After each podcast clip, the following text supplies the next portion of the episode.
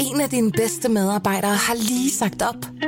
Heldigvis behøver du ikke være tankelæser for at undgå det i fremtiden. WinningTemp indsamler data gennem hyppige og anonyme medarbejderundersøgelser, så du lettere kan mærke pulsen på dine medarbejdere og støtte der, hvor der er behov. Kunder som Alfa Laval, Orkla og Volvo bruger allerede WinningTemp og ser, at det øger trivsel, reducerer turnover og hjælper med at fastholde talenter. Få gratis gennemgang allerede i dag på winningtemp.com.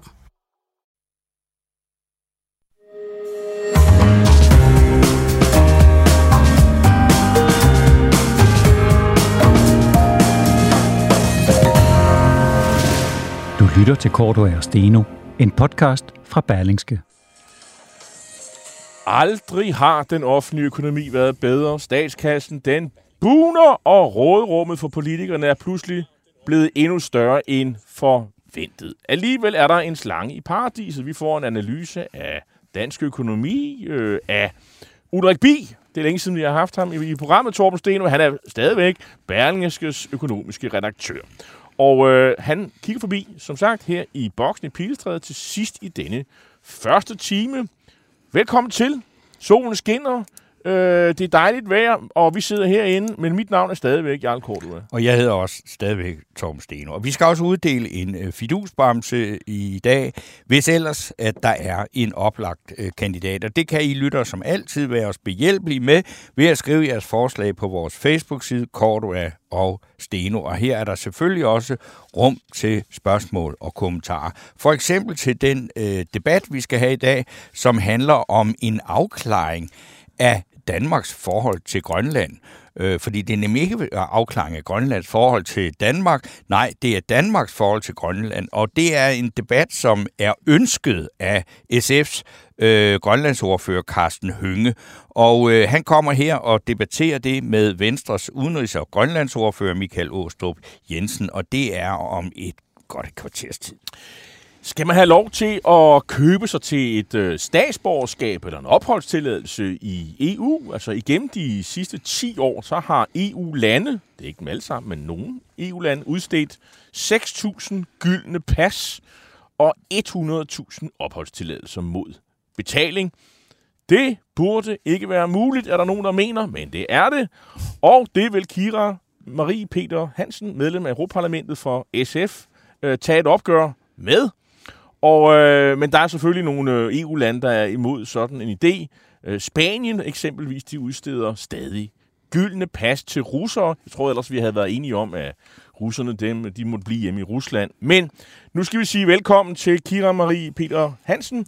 Du er med os på telefon fra Europa. Er du med os? Ja, det er jeg. Bruxelles ja, gætter jeg på. Mm. Okay, Nå, nu, nu skal du høre, Kira, øh, Marie, øh, nu skal du høre, jeg, jeg læste jo dit debatindlæg i, øh, i politik her forleden dag, og øh, hvor du ligesom slår på tromme for, at øh, her øh, skal ske noget. Her er et problem. Prøv at skitsere yderligere eller uddybe problemets omfang. Øh, jamen, som, som du nævnte i din indledning, så kan man i dag købe sig til et, et statsborgerskab. Øh, det kunne også være en opholdstilladelse, man kunne købe sig til i en, i en række europæiske lande. Øh, vi har set op til, til 13-14 lande, har gjort det igennem de, de sidste 10 års tid. Øhm, og jeg synes, det er et problem af mange grunde. Jeg synes, der er det principielle, man kan diskutere i, om man skal kunne købe sig til et statsborgerskab. Så ser vi også, at de her øh, statsborgerskab til, til meget, meget rige, ikke, ikke EU-borgere, er med til at presse boligpriserne op i for eksempel Portugal og, og Spanien. Og så, som du rigtig siger her til sidst, når vi ser det i lyset af Ukraine og Rusland-konflikten, så øh, er der stadig nogle russere, der får lov til at få de her gyldne pas, og derigennem kan omgå sanktioner og være med til at hvidvaske deres, øh, deres aktiver, så de ikke bliver, bliver ramt af EU-sanktioner. Altså, der, vi er jo nogen, der faktisk er lidt chokeret over altså, de oplysninger, der kommer frem her. Jeg tænkte, det kan, det kan da ikke passe. Og så nævner du en 12-13 lande. Kan vi ikke lige få, øh, hvad skal vi sige, bare lige nogle navne på de lande? Jo, altså det er, Malta og Kypern, de har været de førende i at gøre det. Det de vil er jeg også have gættet på, De får ja. en masse investeringer. ja, ja, man kan næsten gætte til, hvilke lande det er. Ikke? Og så er der Spanien og Portugal. Der er også Irland. Det er mere som sådan en investerings øh. Øh, og så den række østeuropæiske lande, Bulgarien og Ungarn, mange af landene har heldigvis lukket det. Altså, øh, Irland er ved at afvikle mm. øh, deres, og kommissionen har også lagt sagen mod Malta og Kypern, hvor vi afventer øh, domstolen på det, og Spanien har øh, sagt, at de vil lukke deres system. Nu er det så kommet frem, at, at man stadig, hvis man er russer, kan søge, hvis man er i Spanien, man kan bare ikke søge gylden visa fra Rusland. Øh, så, altså, så det er jo nok en, en fem lande, det omkring, der stadig gør det. Men... Og det er egentlig, det, det er ret chokerende. Man, man kan simpelthen bare google EU Golden Visas, og så kommer det op som en bestillingsliste, hvor du kan se et flot billede af Grækenland, og hvor meget du skal betale. Og hvad skal man sådan, øh, hvad, hvad står sådan et gylden visa af i, øh, i nu om stunder i, øh, i lad, lad os regne i euro? Hvad, hvad, hvis man, hvis man er sådan en, en russisk forretningsmand, og, og, og man vil egentlig gerne turnere rundt i Europa på et, hvad vil jeg, et græsk pas, og så man ligesom kan komme rundt og hygge sig og gå på natklub og hvad man også foretager sig i sin fritid. Det er nok mere spændende end at være hjemme i Moskva. Hvad koster sådan noget? Øh, man kan, det starter fra omkring 300.000 euro, så det er jo lige over en million kroner, så det er jo, altså, det er jo mange penge, men, men der er jo øh, nogle, især russiske oligarker, der har så mange penge. Og så går det derop fra. Du mm. kan også ligesom vælge, altså der er jo nogle lande, der er mere attraktive. Du kan også, altså nærmest som når du bestiller fly, have sådan nogle tilvalgsordninger, ikke? at så kan du betale lidt mindre for kun at få opholdstilladelsen, mm. lidt mere for at få selve statsborgerskabet. Øh, men omkring en 300.000 euro, så det der men 300, til at være gennemsnit. Så, så ganger man med 7,5, ikke? Øh, så, det, så ligner det noget par, så et par millioner, er det vel så? Ja. Men det er jo så heller egentlig ikke særlig mange penge, hvis man virkelig nej, har penge. Nej, det er og det er jo så en, en tilbudsordning til, øh, hvad skal man sige, folk, der har virkelig mange penge. Og nu er der så en øh, lytter, der hedder Kåre Hansen, der skriver, kære venner, det er ikke nogen nyhed. Det har vi kendt i overvis. Undskyld, Kåre Hansen, jeg har ikke vidst det, øh, så, men det har du. Og øh, jeg, jeg forstår, øh, øh, ud af det spørgsmål får jeg også lyst til at sige, hvordan i alverden, Kira Marie Petersen Hansen, kan det her passe? at, at det, det ikke har været en kæmpe stor sag og en skandale, der har været påtalt for længe, længe siden? Øh, det er jo også en skandale, og vi har jo løbende talt om, de startede, øh, så vidt jeg kan, kan læse mig frem til efter finanskrisen, hvor flere og flere lande, især de sydeuropæiske, jo gjorde det for at få nogle investeringer i landet. Øh, og så er det løbende kommet, altså, men man skal forstå det, det er jo folk, der er ultrarige, der har både forbindelserne og økonomien til at få øh, skræddersyet juridisk hjælp til at få de her gyldne pas, og til også at omgå øh, skat for eksempel, og til at hvidvaske deres penge. Så meget er det jo også stadig lidt, lidt i det smug. Øhm, kommissionen har ja, lagt sagen her for, for, for to års tid siden, øhm, men grunden til, at det stadig eksisterer, som også var, var det, du spurgte til, det er jo, øh, at, at øh, statsborgerskab, det er jo medlemslandkompetence, og det giver jo god mening. Vi har jo ikke lyst til, at, at man fra europæisk side skal bestemme, hvad vi giver statsborgerskab til. Nej.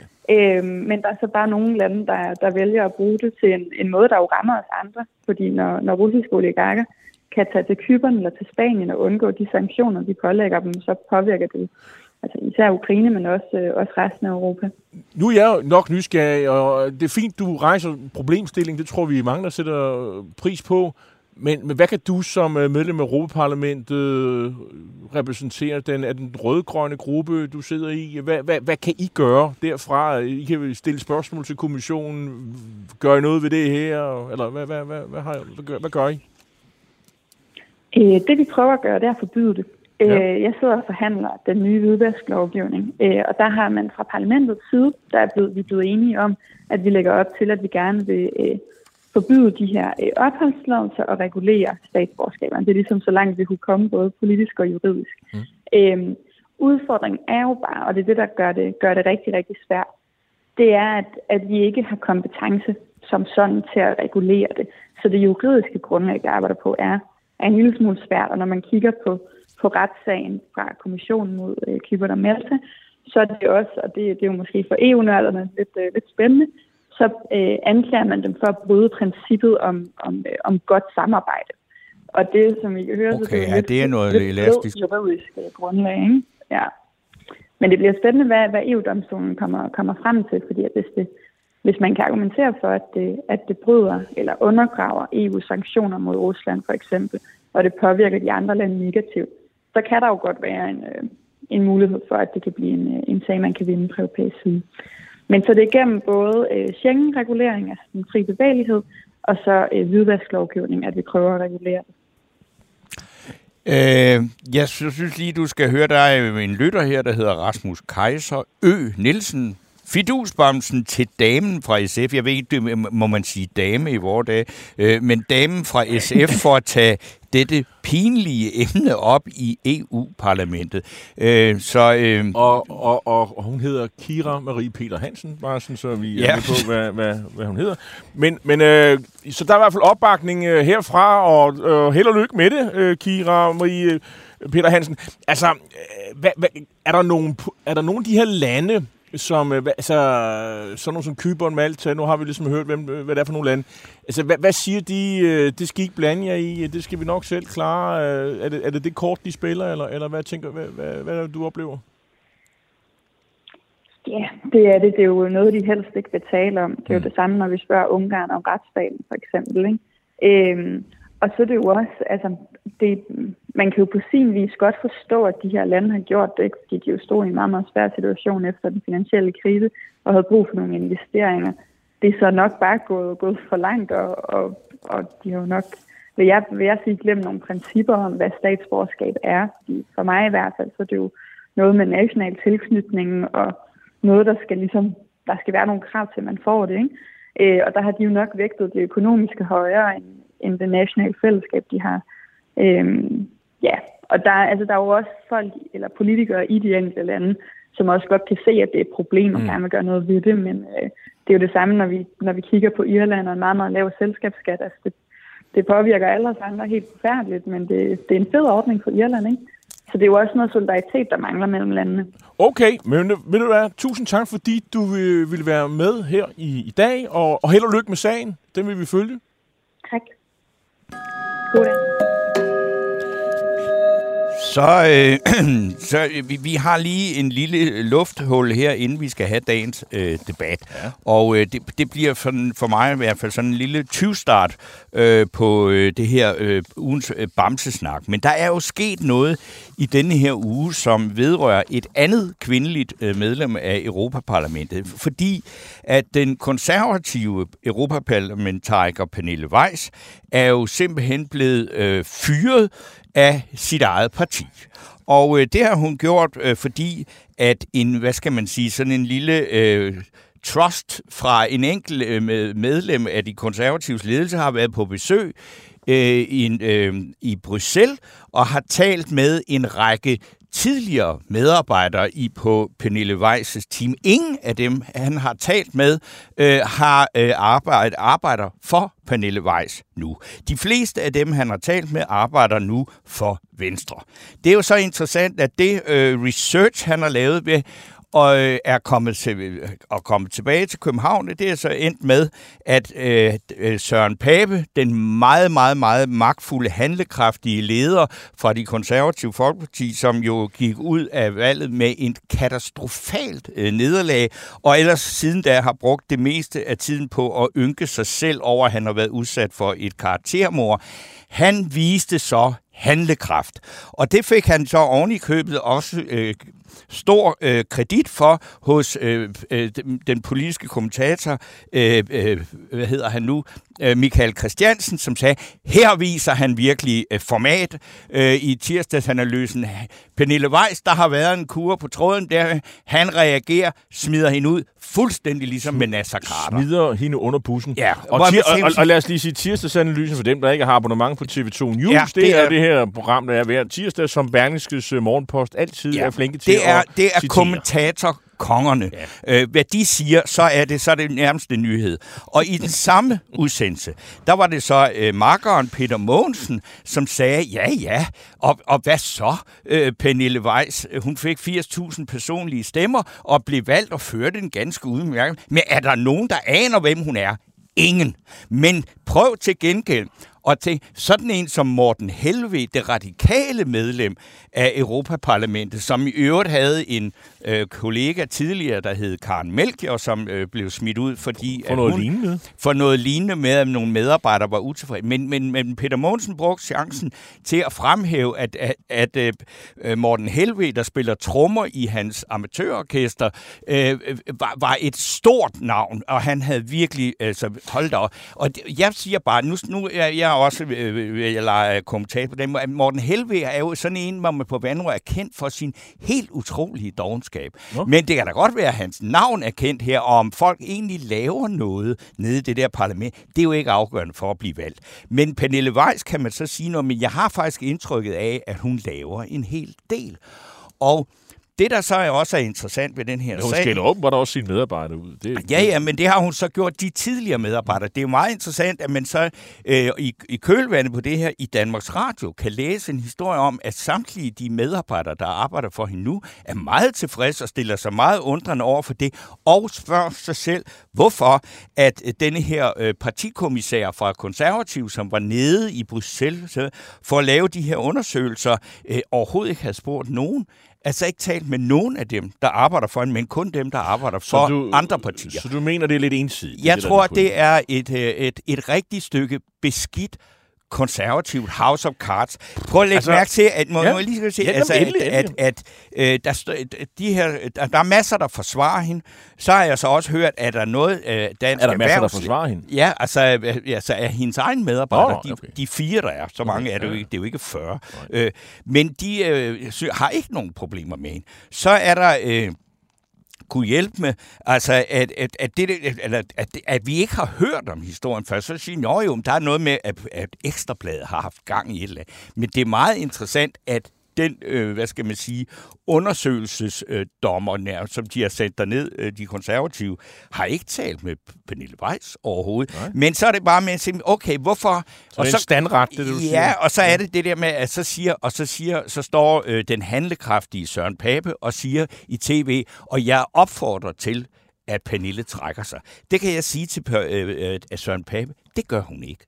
Fordi er der nogen, der er rasende over det her, så er det hende. Og hvorfor skulle hun det gøre det? Godt forstå, hun er. Det kan jeg godt forstå. Og det interessante er jo, at hvem er det, der står som de konservatives nummer to fordi øh, Pern Pape har jo forsikret, at det var ikke ham, fordi der er ingen fra Folketingsgruppen, der skal ud. Nej, men det kan jo være, at Pern Pape meget hurtigt skal ud af Folketingsgruppen for at kunne stille op til det, fordi det er en plads i Europaparlaments øh, er jo et klassisk gammel øh, retrætepost til tidligere partiledere, som øh, skal have et eller andet lag. Ja, men han har jo benægtet det. det altså, jeg, jeg ved ikke, hvad der er op og, og så er det jo også interessant, at den meget EU-skeptiske Markus Knudt står til at være nummer to ja på de konservatives liste. Og han har det problem, at han mistede jo sit job, efter han opportunistisk gik fra Venstre til de konservative. Så jeg hopper over til Pape, det er der, ja. der er vind i sejlene. Så røg han ud. Og han skal jo også gerne ind i politik igen. Og jeg tror, han rigtig gerne vil til Bruxelles, uanset hvad han mener om det. Øh, og han er jo et, et, i hvert fald sikkert i Peter Mogensens bog et meget større navn end Pernille Weiss. Men jeg er fuldstændig overbevist om, at den her sag, den er ikke slut. Og i aften er der hovedbestyrelsesmøde i de konservative. Ja. Øh, og der tror jeg, at den kommer på dagsordenen, fordi jeg tror ikke, det er alle, der er enige i, at Søren det Papes vidunderlige handlekraft er, er det, det. Det vil vi følge med, og, med stor og, interesse. Og, det er jo som sige, Paul, uh, Søren Pape har markeret sig to gange i medierne nu, mm. men et, uh, hvad skal man sige, et, uh, et mor på Pernille Weiss' politiske karriere, og så med en utrolig ynk af sig selv over, at han blev udsat for et ja, karaktermord. Politik, det findes ikke i ham. Det, øh, det var en grausamme salbe. Øh, nu taler vi tysk. Det ja, nemlig men godt. det må vi godt. Det må vi nemlig godt ja. gøre, fordi det er nemlig ikke et invasivt sprog, ja, på samme måde som engelsk. Det er i hvert fald min idé. Men øh, jeg ved ikke, hvad der er op og ned den der sag. Øh, men at det ser da voldsomt ud. Det kommer jeg, jeg, jeg, jeg synes, der er mange, ikke slut. mange utilfredse medarbejdere. Hvad der kommer til at ske i det konservative Pernille Weiss, hun har 13 her, måneder til at bekæmpe sit Det bliver enormt spændende at se. Jeg er helt sikker på, at der også er nogen, der vil være frække at tage både popcorn og cola øh, ja. med, når de ser reportagen derfra. Nå, vi skal til noget helt andet. Det skal vi.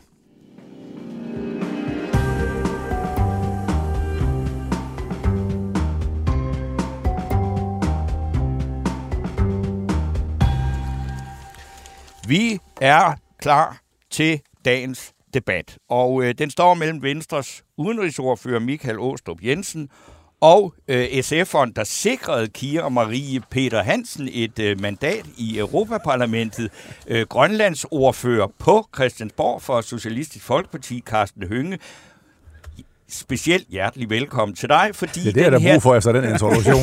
ja, og det var jo Den her- det var flink andet i øvrigt. Den her Og debat ikke mindst øh, velkommen til dig, Michael Åstrup Tak. Jensen. Den her debat, den har vi jo nu, fordi du har faktisk efterlyst den i medierne. Fordi det er en debat, der handler om Danmarks forhold til Grønland, ikke så meget Grønlands forhold til Danmark. Og øh, hvad er det, du gerne vil diskutere? Hvad er det for en situation, vi er i, som gør, at vi skal øh, kigge på det her og måske have en ny grønlandspolitik? Altså, jeg synes, vi igen mange, mange år har vendet os til, at øh, diskussionen om rigsfællesskabet, det er noget, der sker på baggrund af ønsker fra, fra Grønland især, Mm. men Ja. også fra Færøerne. Der er kommet en helt mærkelige mærkelig øh, rollefordeling, hvor det åbenbart skal være sådan, at øh, Grønland kan ønske ændringer til rigsfællesskabet, og så i Danmark, der er vores position alene at sige, at det synes vi da er en god idé, eller fodslæbende måske give grønlænderne ret. Jeg tror, det er på høje tid, at vi i Danmark også tager en diskussion om, hvordan ser vi vores egen rolle i rigsfællesskabet. Og her vil jeg mig slå fast med det samme. Jeg er en stærk, stærk tilhænger af rigsfællesskabet. Jeg har et livslangt personligt forhold til Grønland. Jeg har familiemæssige relationer til Grønland. Jeg har arbejdet op. Jeg elsker rigsfællesskab, og jeg ønsker de tættest mulige bånd til, øh, mellem Danmark og Grønland. Men vi bliver også nødt til at sige, at det er et helt legitimt dansk synspunkt at diskutere, hvad er det egentlig ideen med rigsfællesskabet er set fra, til set fra Danmark? Ja, Har, du, har du selv et bud? ja det, det, det vil vi gerne høre.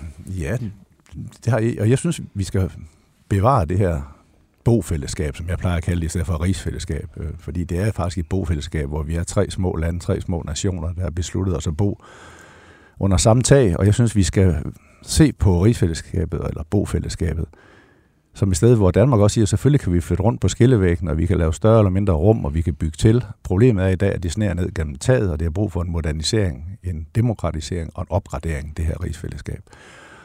Og så er det jo frem til min pointe, det er, jeg synes, der er rigtig mange gode grunde til, at vi i Danmark er, er begejstrede for det her fællesskab. Det giver højt til loftet, det giver bekræftet af vores fælles historie og alle de mange familiemæssige bånd.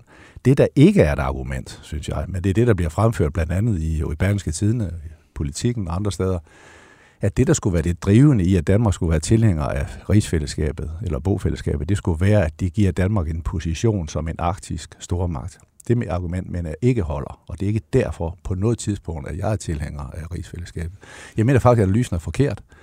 Christian Morsen i, i, i Berlingske, som er en rigtig stærk analytiker, øh, synes jeg, øh, på internationale forhold, siger jo, at så vil Danmark jo bare ende med at være sådan en lille inferiør europæisk stat, hvis vi ikke er forbundet med Grønland og Færøerne. Og det vil jeg bare sige, at det er da rigtigt. Og det er faktisk rigtig dejligt at være et lille europæisk land. Nej, ikke hvorfor- en færø. men, men vi er jo et lille land, så hvorfor er det lige, og hvad er det, det giver Danmark? Altså, Det er ikke det, der er argumentet. Det er, Det er en fejlanalyse. Okay, det er jo en af grundene lige- til, at amerikanerne gider snakke Vi med vil er gerne- Nej, nej, nej, det er der har du, har, du, har, du noget, har du noget eksempel på det, at det er det, der er grunden? Bare et enkelt.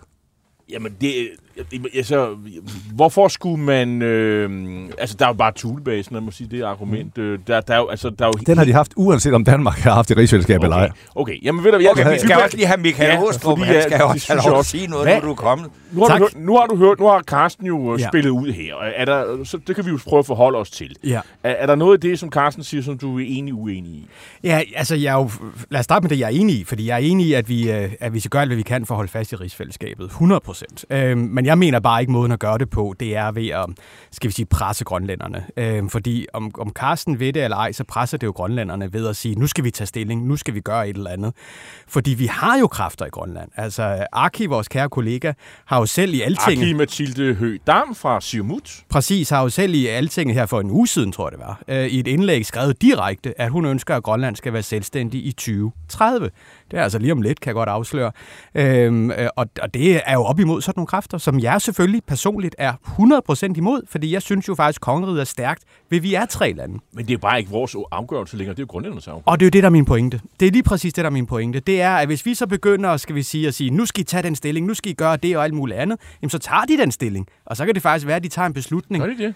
Ja, det tror jeg, de gør. Jeg tror, at hvis, hvis, hvis, hvis, hvis øh, den her bølge kommer til at være om, at de er trætte af at blive trådt af fod af Danmark og alt muligt andet. Vi hørte da også lidt af, af takterne både fra Aya og fra Aki i går i afslutningsdebatten. Aya og Aki, det er de to kvindelige grønlandske Ja, som I er på fornavn med, det er jo Ja. skønt at høre. Det er, det er fordi, de jo begge to sidder i Aya udenrigspolitiske- Kimmich fra Ja, men det, der, der kan Ja. være enkelte danske Ja. lyttere, som ikke kender Og så har vi jo jer med til at sørge Ja. for at uddanne. Det er godt. Øh, men, men der er ingen tvivl om, at de to øh, selvfølgelig også bliver presset hjemmefra. Øhm, og, og det er jo derfor, vi så har den her højspændte situation. Jo, men vi kan jo bare. Det, det, er det, det er blevet lidt... I, gennem årene er jeg blevet noget, hvad skal man sige... Øh, noget træt af den situation, der bliver ved med at sådan være labil. Ikke? Altså, vi bliver ved med at diskutere, jamen har vi rigsfællesskabet, eller har vi det ikke? Så du har ret i, øh, Michael, at for så vidt, at det vil være en presser øh, på Grønland. Men jeg synes bare, at Grønland må nå frem til en... Øh, de må gå ind i en erkendelsesproces, en afklaringsproces. Og jeg synes så, at jeg kan ikke se, at det kan foregå på andre måder, end at de gennemfører nogle folkeafstemninger, eller hvad ved jeg. Vi har bare brug for en afklaring, for som det er nu i det her, i det her bofællesskab, ikke? nede i fællesområdet, ikke? hver morgen, så er der grønlandske politikere, der sætter den her melodi på, Should I Stay og Should I Go? Mm. Og ved I, hvad danske politikere sætter på? Det er Love Me Tender. og ved I hvad? Det går bare ikke. Det går ikke i længden, at vi hver morgen starter med at sige, jamen vi elsker simpelthen altså, øh, øh, det, det, Carsten, solen sort, ikke? Carsten. og andre de vil gerne ud. Vi er nødt til at have en afklaring, Øh, fordi det, det, det, det skal lægge sporen, det skal lægge slædehundesporene til. Hvilket- af- hvilken fremtid har vi? Afklaringen, den skal så være, at der blandt danske politikere bliver en øh, altså udtalt om fuldstændig soleklar enige om, vi ønsker ikke Grønland ud af det her fælles. Og, og den ret, som vi har lovet jer, at hvis I på et tidspunkt vil have det, så kan I få det. Selvfølgelig. Det kan de da. Og, og jeg har jo også læst uh, Kim Mathilde Hødams uh, udtalelse om, at hun ønsker selvstændig Grønland inden, uh, inden, 30, inden 2030. Og derfor, jeg tror bare, det er en diskussion, der er der, Michael. Så derfor mm. vil jeg hellere have, at vi også fuldtonet går ind i det som dansk politiker og siger, hvorfor er det vigtigt for os at have et rigsfællesskab? Ja. Og så må Grønland som politikere sige, hvorfor det er vigtigt for dem at have det, eller hvilken type rigsfællesskab vil de have, og vil de hellere gå ud? Fordi det her med at, at være konstant i det der mode med, at den ene partner i det her bofællesskab er på vej ud af døren, ikke? Jo. at det gør det ukonstruktivt at diskutere, for så er det alle mulige ting, der ender i konflikter. I stedet for, at vi får ryddet bordet nu, mm. kaster de her tre brækker op i luften, de tre riger og de tre nationer, og se, om de kan lande i et nyt mønster.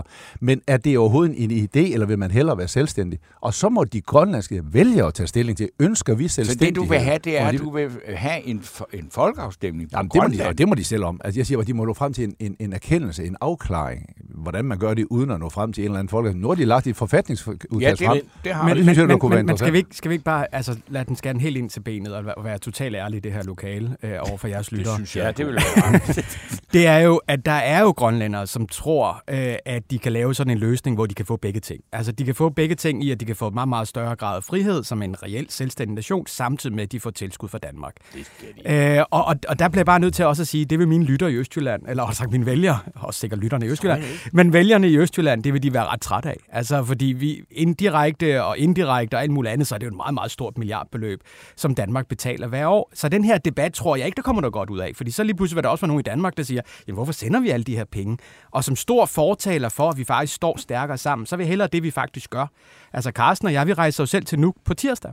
Øh, og det gør vi jo ikke, fordi vi skal være den helt store forbrødring, øh, SF Venstre Mission, men det gør vi jo, fordi at vi øh, i Udenrigspolitisk Nævn jo faktisk laver et helt nyt øh, styrket samarbejde med vores færøske og vores grønlandske kollegaer. Så samtidig med at regeringerne mødes øh, i Nuuk, så mødes vi også øh, på parlamentarisk niveau. Øh, og det er jo ideen om at prøve at sige, vi ser ens på nogle ting, vi er forskellige parlamenter, men vi ser ens på nogle ting og skal løse tingene sammen. Jo, men Michael, må jeg høre, er det ikke lidt, er det ikke sådan, er det ikke sådan lidt politisk kriminelt, det du siger der? At, at, håber jeg øh, ikke. Jo, at du sådan siger, at øh, hvad vil der ikke ske, hvis vælgerne opdagede, hvad vi betalte til Grønland? Mm. Altså, men bare, det, det er da sådan lidt, vi må da kunne diskutere åbent med, altså med danskerne, vælgerne i Danmark og sige, og det kan vi to jo enige om, ja, det koster nogle penge, og det er alle pengene værd, Men- fordi at vi har en fælles historie. Men det med at lade som om, man skal holde det hemmeligt for dem, jeg tror, det, Det var- tror jeg heller ikke var helt det, jeg sagde. nej, men, men, der er jeg, jo- men, men- jeg mener men bare, jeg- det bliver hurtigt en debat jeg- om det, og det er det, jeg er det ikke, er det ikke sådan, altså, der er ikke nogen, der kan, øh, hvad hedder det, beløbet på kroner og øre, men det, hvis du spørger de meste danskere, så siger, at det er nok ikke noget, der ligefrem giver overskud set med danske øjne. Det tror jeg, de fleste med. Så kan I ikke lige så godt som sige, "Men så lad os da få det ud. Sige, lad os få en, øh, en, en folkeafstemning i Danmark og sige, skal de smides ud, og så ikke have nogen penge, eller skal de blive og have penge? Jeg synes, jeg, jeg, jeg synes vi skal, altså både Grønland og Danmark skal gå ind i sådan en proces, hvor vi gør op med os selv, hvad er det, det giver os at være med i det her bofællesskab. Og der vil jeg bare igen sige, det giver Danmark rigtig mange ting. Jeg synes bare ikke, det er argument om, at vi skal være en aktiv stormagt. Det er ikke et argument, der overhovedet holder, men der er alle mulige Men så, andre så gode lad os argumenter. lige høre alle de andre, i stedet for den med stormagten, som Jamen, ikke dur. Jamen, den vigtigste, synes jeg, det er, at vi er simpelthen knyttet sammen af utallige familiebånd. Herunder jeg selv. Altså, jamen, altså, Så det er jo føleri. Jamen, jamen, det der er, er jo ikke nogen nej, politisk at- kynisme jo, i at, man, at, man i flere hundrede år, at man i flere hundrede år har bundet familierne sammen. At vi mm. i Danmark har et grønlandsk samfund, der er lige så stort som det, der er i Nuuk. At vi øh, har en øh, række ting øh, til fælles. Og så de ting, som jeg også synes betyder noget, det er med, jeg synes sgu, at der bliver højere til loftet i Danmark, ved at vi er sammen med Grønland og Færøerne. Det, at de giver danske øh, et udsyn, der er anderledes, end hvis vi Men- ikke var knyttet men- sammen men- med. Det er vigtige ting. Men Carsten, jeg, med al respekt, jeg tror, du er et, et mindretal, der har den der forbindelse til, Ej, til der er- Grønland. Jo, er men du der er ikke ret mange danskere, der har været øh, i Men Grønland. der er rigtig mange, der har forskellige forbindelser deroppe til. Så har de nogle i familien, der har jo, arbejdet men jeg- deroppe, eller jeg der på anden vis har Jo, jo, forbindelse. bevar mig, men der er jo ikke ret mange, der har øh, øh altså personligt har haft nogle oplevelser med, øh, kender nogle grønlændere. Og, Det altså, vi måske have. Ja, jamen, Jamen, det er skal vi egentlig- måske have. Men, må, må jeg, godt, prøve- jeg vil godt have diskussion et andet sted hen. Det er, lige om lidt, og det tror jeg, I- de her er enige med mig i, det er, at der skal vi bruge rigtig mange milliarder kroner på et forsvarsforlig. Mm. Og øh, som det ligesom ligger i kortene, øh, så er det jo, at øh, jamen, det der øh, Østersøen, det er der en masse andre lande, der skal tage sig af. Det er måske ikke det, vi skal bruge alle vores penge. Mm. Det, hvor Danmark har en åbenlys opgave, jamen, det er sådan set at forsvare øh, øh, Nordatlanten. Øh, hvor, hvor, hvor der er Grønland, og hvor der er Færøerne. Sammen Og, og det vil sige, hvis det er sådan, at Grønland skal være selvstændig om øh, syv år, hvad er så pointen i at, at, at, at smide en masse penge i, øh, i, det, i det grønlandske forsvar? Jeg synes, du har en alle tiders pointe, Korto. Altså på den måde, at nu er det dog inden for øh, den overmål, hvor vi alligevel vil hænge tæ- tæt sammen med Grønland, fordi øh, forsvarsforlidet forventes måske at køre i 10 år, og der vil jo være overgangsperioder. Så det kommer nok til at passe meget godt, men det er et godt eksempel på, at jeg synes, det er nødvendigt, at vi gør op med os selv i Danmark. Hvor tæt forhold ser vi selv, og hvad er det, det giver Danmark? Ikke som stormagt, men på alle mulige andre måder. Grønlænder skal gøre op med sig selv. Ønsker vi at være indenfor i bofællesskabet, eller ønsker vi at være udenfor? Fordi hvis man ønsker at være udenfor, som jo nogen ønsker, jamen så giver det jo ikke mening med de, altså på længere sigt mening med de der store Men- men jeg er jo investeringer. enig i-. Hallo, jeg er jo enig i, at, at vi skal have debatten omkring, hvad kan Grønland reelt gøre. Det er jo, jeg tror også, det er det, du siger, Carsten. Og det er jo også det, jeg håber lidt, vi får en debat om måske næste uge, øh, når vi er øh, i Nuuk. Fordi det er et samfund med ca. 55.000 indbyggere, altså halvdelen af Randers Kommune, øh, som så øh, jo får rigtig svært ved at agere i den her meget, meget globaliserede og ikke mindst troede verden, øh, vi er i. Hvor der også er konkrete trusler mod Grønland øh, fra Rusland på den korte bane og på den lange bane fra Kina. Og der bliver vi også nødt til at sige, at når du er i sådan en forfærdelig verden, som vi er i, jamen så er det ikke det bedste måske at være et lille samfund med 55.000 indbyggere. Det giver i hvert fald nogle udfordringer, der er til at tage at føle på, end det er at være sammen i et, øh, i et kongerige, hvor vi er øh, lige under 6 millioner. Øh, og det er jo også den debat, som jeg måske også synes, vi mangler lidt. Altså, Men, men det virker jo som om, de er ret ligeglade. Altså, altså der er så meget strøm og musik i selvstændigheden, mm. altså at øh, de er faktisk ligeglade med om de der penge og så videre. Altså, den, der råber højst mm. og kræver mest Grønlands selvstændighed, mm. vinder Ja. debatterne i Grønland. Og det vil sige, altså, Aki Mathilde Høgh-Dam kommer fra Siumut, et af de mere moderate partier, det sociale. Nej, det er det ikke. De er ikke moderate, når det kommer til de her nationale spørgsmål. Det er de nærmest Nå. ekstreme. Øh, Jamen, men okay. det, det må så være en udvikling, fordi... Mm. Ja, jeg har stået på i nogle årtier. Jo, det er med på, men, men altså, alt, der, er, der er jo kun øh, Atasut og måske øh, Demokraterne, som er, er, er, er sådan loyalistiske partier, eller unionistiske partier. Alle de andre partier er jo, vil have løsrivelse. Og så har du en, et parti som Nalarak, som vil have hvad hedder det, Grønland ud og være selvstændig i morgen. Mm. Og det, det, er jo, det er vel det, man skal sige. Altså, hvis der er en debat, den der råber højst og kræver selvstændighed i morgen, vinder debatten. Det Ja, er og derfor, det jamen, der har vi også brug for, at der kommer en afklaring. Jeg håber jo på, at den afklaring vil føre til, at Grønland ønsker at fortsætte at være i tæt forhold til Danmark. Men det kan jo ikke nytte noget, at vi så siger, som du har rigtig nok pointeret, Michael, at de får, ja, de- får der nogle hårde udfordringer, mm. ikke? Men det må de grønlandske vælgere tage stilling til. Mm. De må tage stilling til, ønsker vi, og tror vi på, at vi kan agere selvstændigt på den internationale scene med et befolkningsgrundlag på 55.000, det må de selv tage ansvar for. Hvis de mener, at de kan undvære øh, 65 procent af deres økonomi, som det danske bloktilskud med de tilfører, Men- men, tilhørende men men, er vi- bevillinger er vi- udgør, det- så må det jo være deres afgørelse. Jamen, okay, men jeg, jeg synes, jeg er lige før jeg går ind for at sige, lad os dog presse de der grønlænder ud til dem og sige, hvis I vil have sådan et Brexit, det er lige så stort, det er lige så tåbeligt som det, som englænderne gjorde, men I troede på det, og I troede, I blev rige af det. Fint, så må I leve med det. men der må Og jeg alligevel... der bliver jeg alligevel sådan lidt historisk. Ikke? Altså, det synes jeg faktisk vil være synd. Altså, Grønland har været en del af kongeriget i så mange år. Jeg føler faktisk, at vi har også en forpligtelse i, at de ikke kommer til at lave, undskyld, jeg siger, det er en dum beslutning. Øh, fordi jeg mener, det vil være en dum beslutning. Det mener jeg virkelig, men de har retten til at tage den beslutning, men jeg mener, det vil være en dum beslutning, øh, set i lyset af, hvordan verden er. Og det er jo det, jeg mener, det er, at den brede offentlighed i Grønland, hvis du følger med i grønlandske medier, som jeg gør mere og mere, jamen så er der jo ikke de her debatter. De er der jo ikke. Der er det jo mere med, at øh, nå, nu skal vi se på at få noget hjemtaget noget område, som de har snakket om i mange, mange år, øh, og gøre, man ikke rigtig gør, og, og så videre, og så videre. Der er ikke de her konkrete, jamen hvad nu hvis? Altså, hvad nu hvis? Kan vi så reelt agere? Og så er det den her debat, i stedet for at komme og sige, ja selvfølgelig, fordi Danmark skal jo i 10 år betale nogle penge til os selv, når vi bliver mere og mere frie og alt muligt andet.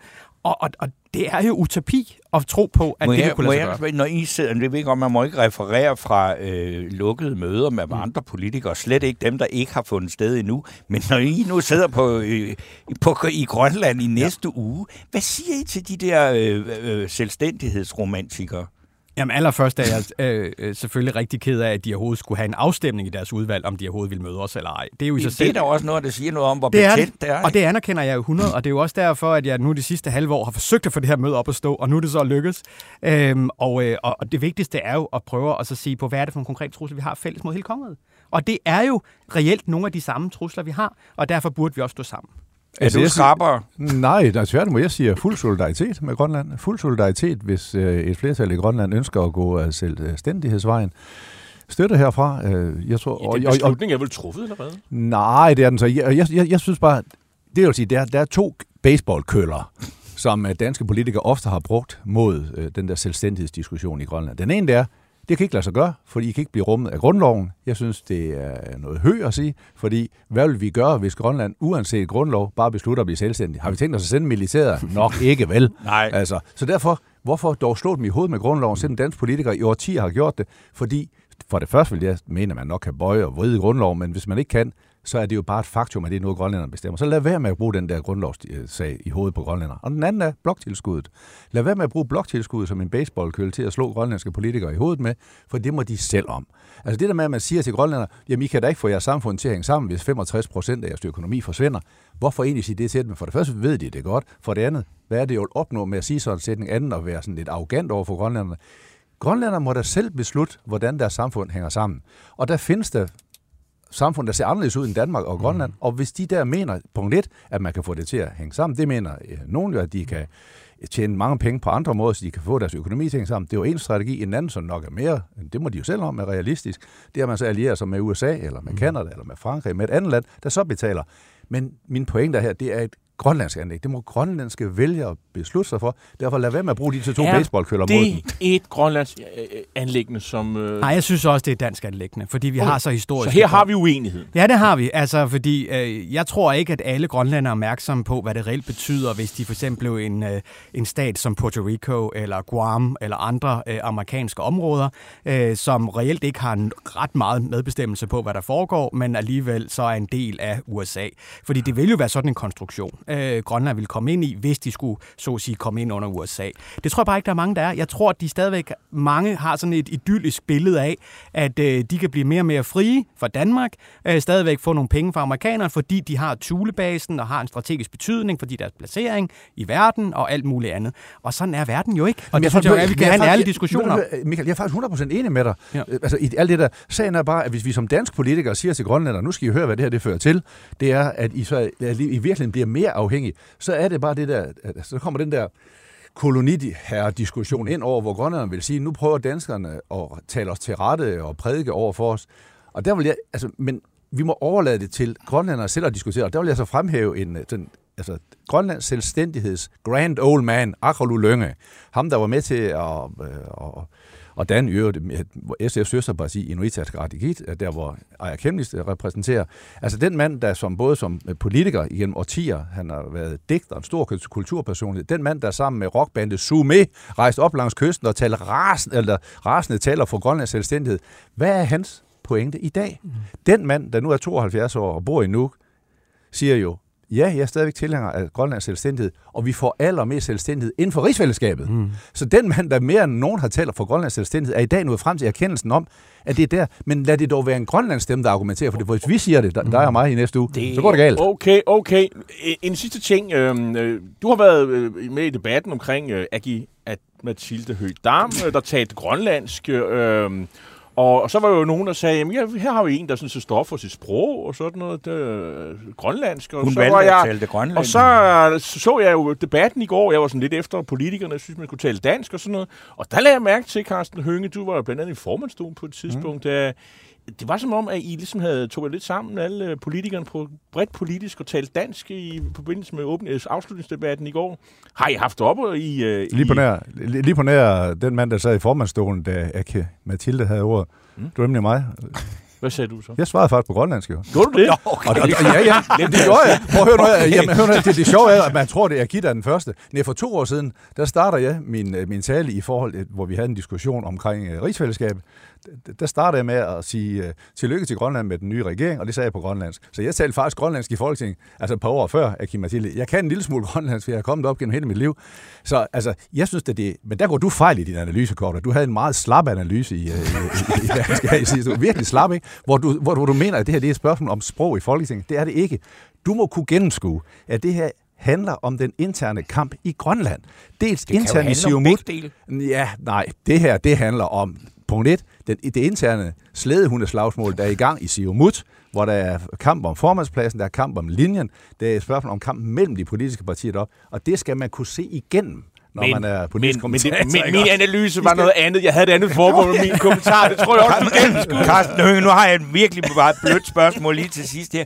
Altså det der Sumé, det der grønlandske første rockband, er, det, som, er det simpelthen sådan en supertanker i grønlandsk kultur? Ja. Fordi er der ikke en anden medlem, der hedder Per Bertelsens, er det orkester, som har lavet et andet parti? Øh, jo, men altså, de har... Hør, Grønlands politik... Det To er altså- partier ud af et band, det er lige Ja, men meget det, jeg, jeg, hører, jeg, hvor mange partier er der ikke udsprung fra Siumut også, ikke? Altså, men der var, i, øjeblik, I øjeblik har vi tre partier ud over Siumut, der er udsprung fra Siumut. Altså, Grønlands politik er, det er rigtig interessant at følge. Der Ligesom sker, det radikale venstre. der sker, der sker hele tiden noget. Nå, ikke? men vi, Godt. vi vil gerne Tak. tak. sige at mange tak for en, en vigtig øh, debat, og vi Fornøjelig. håber, at I kommer og refererer fra øh, interne møder her. God tur Når I til har været- øh, tak. Nuuk, Michael. Og Tak. Og så skulle jeg nødt til at svare på Grønland. Gruanas Suak. Det Okay. betyder mange tak. Og så siger jeg, og så kan jeg sige Dugas. Det Ja. betyder, at øh, vi ses. Ja, men, Det er øh, godt. Mange tak til jer. En af dine bedste medarbejdere har lige sagt op. Heldigvis behøver du ikke være tankelæser for at undgå det i fremtiden. WinningTemp indsamler data gennem hyppige og anonyme medarbejderundersøgelser, så du lettere kan mærke pulsen på dine medarbejdere og støtte der, hvor der er behov. Kunder som Alfa Laval, Orkla og Volvo bruger allerede WinningTemp og ser, at det øger trivsel, reducerer turnover og hjælper med at fastholde talenter. Få gratis gennemgang allerede i dag på winningtemp.com. Det tror jeg. Det var jo øh, stærkt underholdende. Øh, Ja. Jeg så- håber, at lytterne også synes det. Øh, øh, Jørgen Sejer skriver helt enig med øh, Hønge, det er, der er en, det er en voksen tilgang til et svært emne. Øh, der, er, der er nogen, der mener, at man skal øh, simpelthen øh, droppe rigsfællesskabet.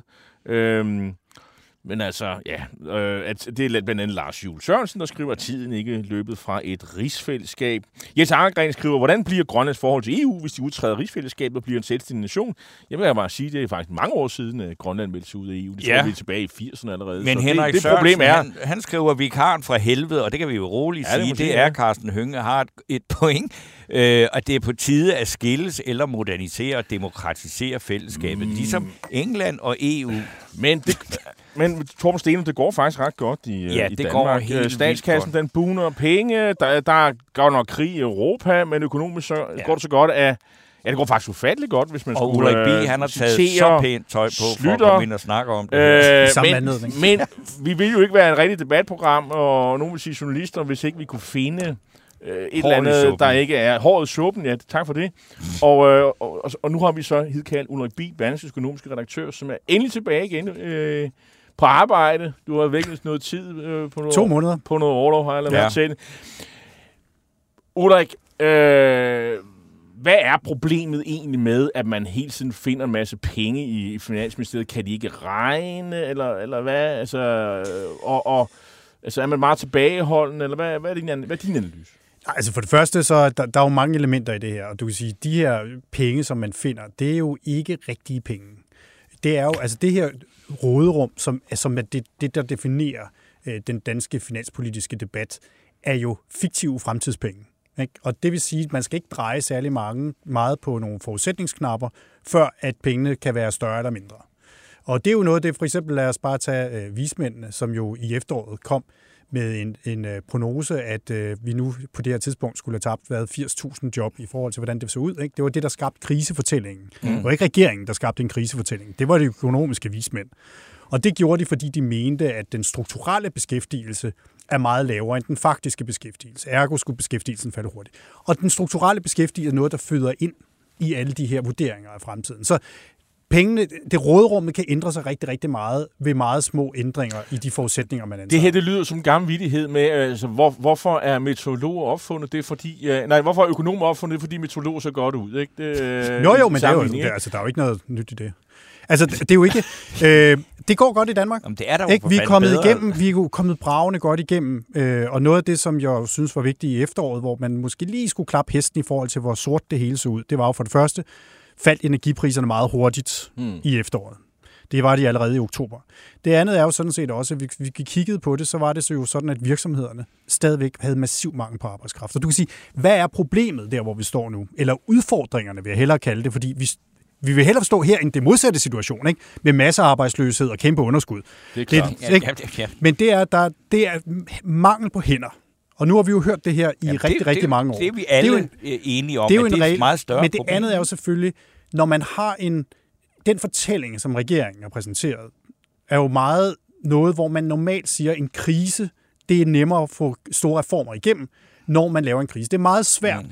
at gå ud og sige, om 15 år, om 10 år, 15 år, vi er nødt til at gøre det her nu, for at Danmark har det godt om 10 og 15 år.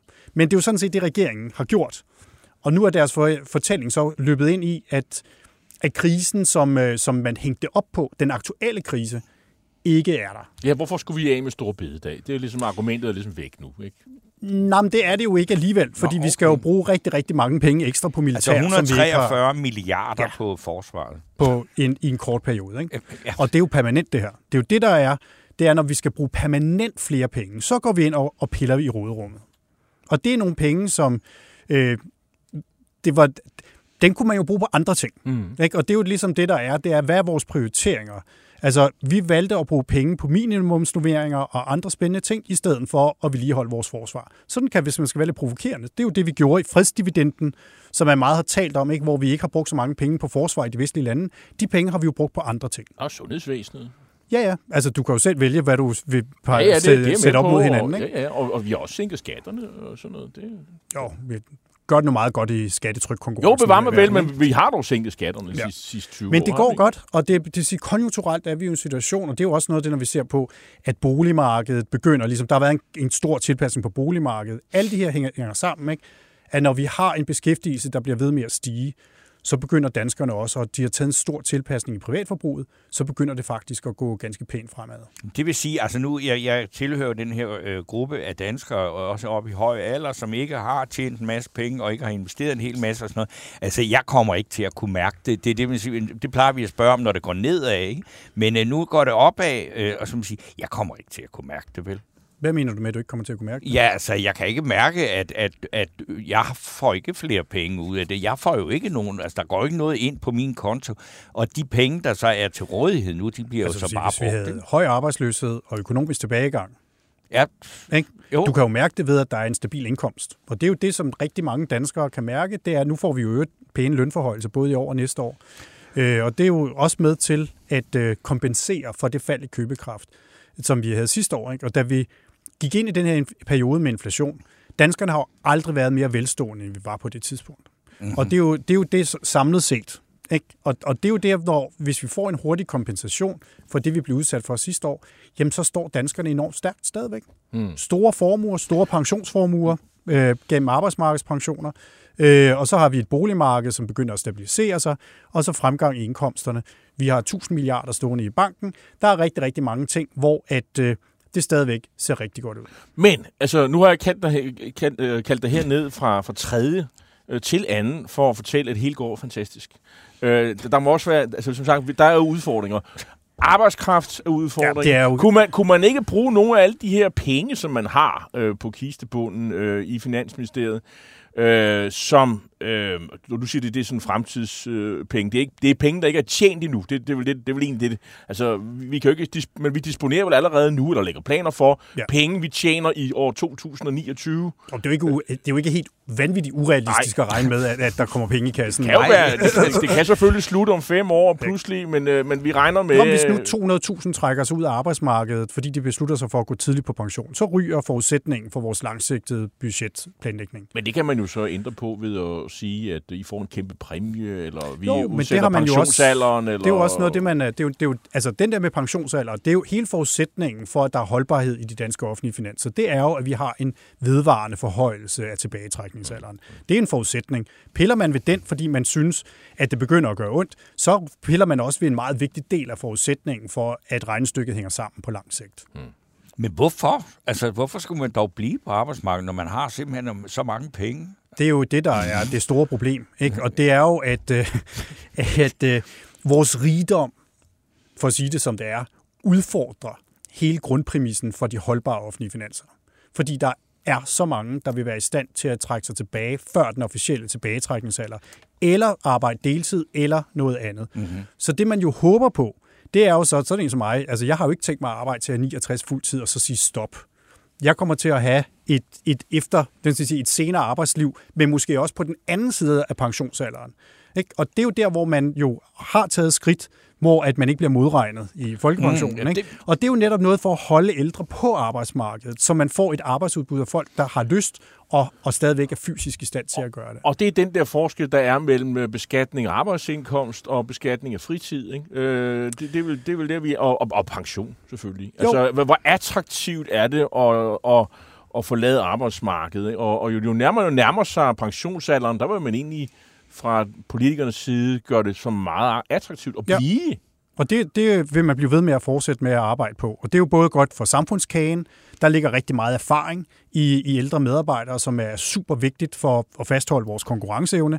Og så er der selvfølgelig bare antallet hænder, der, der er vigtigt. Mm. Men det er jo også, når vi kigger på indsats for eksempel for noget, som, som statsministeren talte meget om, om indvandrerkvinder ud på arbejdsmarkedet, om de unge, som ikke er i gang med en uddannelse og ikke er i gang med beskæftigelse.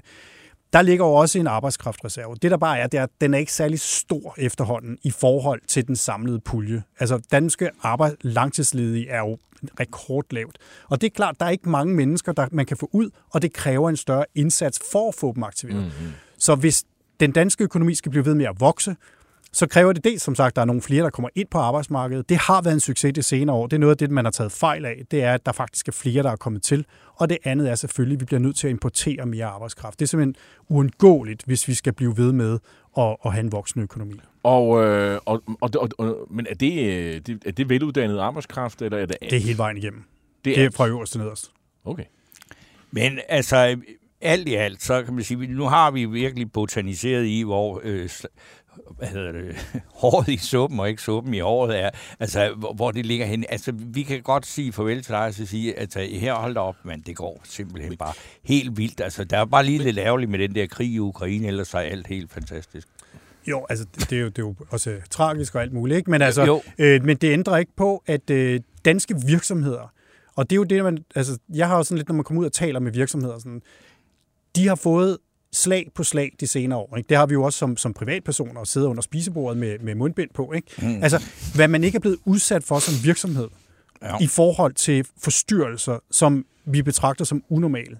Øh, det er jo helt vanvittigt de sidste tre år. Forsyningskrise, inflation, øh, renterne lige pludselig ikke er nul, øh, en krig i Europa, og så havde vi lige en pandemi til at starte det hele ud. Ikke? Alle de der ting til sammen gør, at danske virksomheder er virkelig, virkelig dygtige til at omstille sig.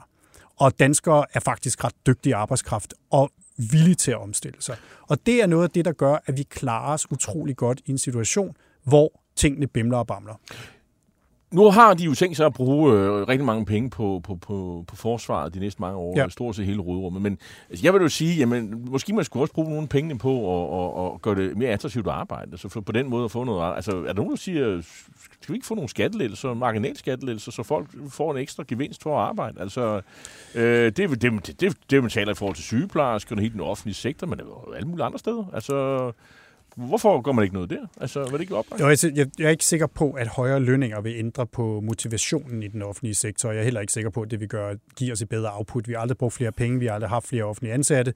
Vi poster flere penge i, og det bliver ikke bedre. Tværtimod bliver kundetilfredsheden mindre, og arbejdstilfredsheden mindre. Så der er klart, det er jo også derfor, man taler om, at man er nødt til at lave hele den sektor om. Øh, skattelettelser, giver det mere arbejdsudbud? Det er et godt spørgsmål. Jeg tror i høj grad et spørgsmål om det her med at blive straffet, når man bliver ældre. Det er en, et, et vigtigt element i at, øh, at holde folk inde på arbejdsmarkedet. Skattelettelser øh, er, jeg tror, med de marginalskatter, vi har, kunne være, kunne være en god idé. Øh, men jeg er, ikke, jeg er ikke vanvittigt sikker på, hvor meget mere det giver på, på arbejdsudbuddet, for at være helt ærlig. Okay.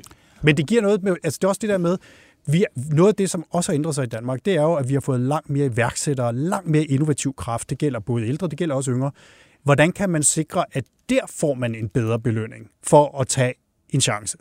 Ulrik B., tusind tak, fordi du kom her endnu en gang, og specielt tak for, at du i den her uge så har, hvad skal vi sige, malet min fremtid en lille smule lyser ved, at jeg måske bare skal arbejde til jeg går i pisten. blive på arbejdsmarkedet, Torben. Ja, Der ja, alt men der er så også en mulighed for, at jeg kan få noget at lave. Det kan jo være, at der er et Det- job øh, til jeg det skal i vi- kisten. Det håber. Øh, men tusind tak for øh, Velkommen. nu. Vi øh, snupper en lille pause, og når vi vender tilbage, så har vi en samtale med professor Morten Heiberg om Spanien, der skal til valg i utide. Og Og hvorfor skal de det, og hvad handler det om? Det vil han forklare Og så får vi besøg af tidligere skatteminister Carsten Lauritsen, der er aktuel med bogen Lad det gå langsomt. Øh, hvor han jo øvrigt også forklare, hvorfor at øh, Finansministeriet altid har så mange penge. Det er fordi, at, øh, at øh, de overdriver øh, øh, udgifterne og, og, og, og, og indtægterne. Der er meget interessant at snakke om med det, men også husk endelig derude, hvis I sidder og har et godt bud på en fidusbamsemodtager, så skriv det til os på vores øh, Facebook-side. Men forløbig så var der jo øh, den unge kvinde Kira Maria Peters Hansen, eller Peter Hansen, der øh, er nomineret. En af dine bedste medarbejdere har lige sagt op. Heldigvis behøver du ikke være tankelæser for at undgå det i fremtiden. WinningTemp indsamler data gennem hyppige og anonyme medarbejderundersøgelser, så du lettere kan mærke pulsen på dine medarbejdere og støtte der, hvor der er behov. Kunder som Alfa Laval, Orkla og Volvo bruger allerede WinningTemp og ser, at det øger trivsel, reducerer turnover og hjælper med at fastholde talenter. Få gratis gennemgang allerede i dag på winningtemp.com.